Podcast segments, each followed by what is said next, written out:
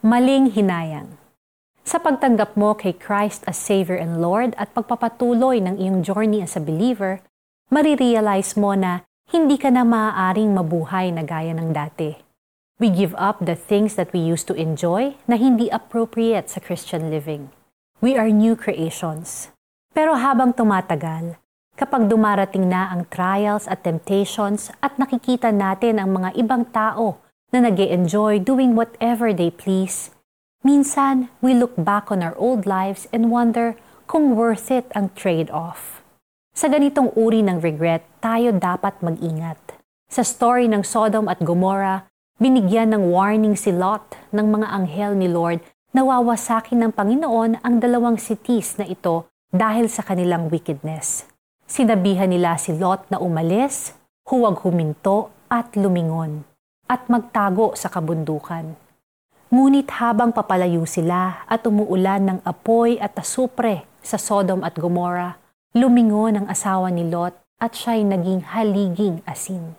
Marahil ay nanghinayang siya sa mga bagay na kanilang iniwan o nag-alinlangan sa kakaharapin nila sa kanilang destinasyon.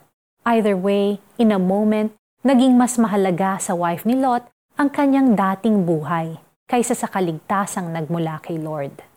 She disobeyed the instruction not to look back. At buhay niya ang naging kapalit. Even Christ used this story as a warning when he told his disciples, Remember Lot's wife? Kailangan nating iwanan ang ating worldly life if we are to follow Jesus. Lagi nating i-remind ang ating sarili that we received from God a priceless gift and treasure, His only begotten Son. At walang anumang bagay sa ating buhay past, present, or future, ang hahalaga pa kay Jesus. Tayo'y manalangin.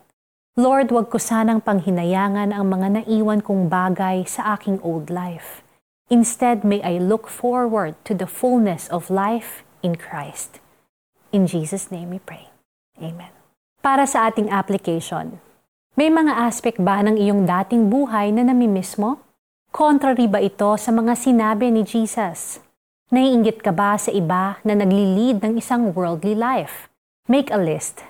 Write down two things you miss about your old worldly life, then write down five things that you have gained in your new life in Christ.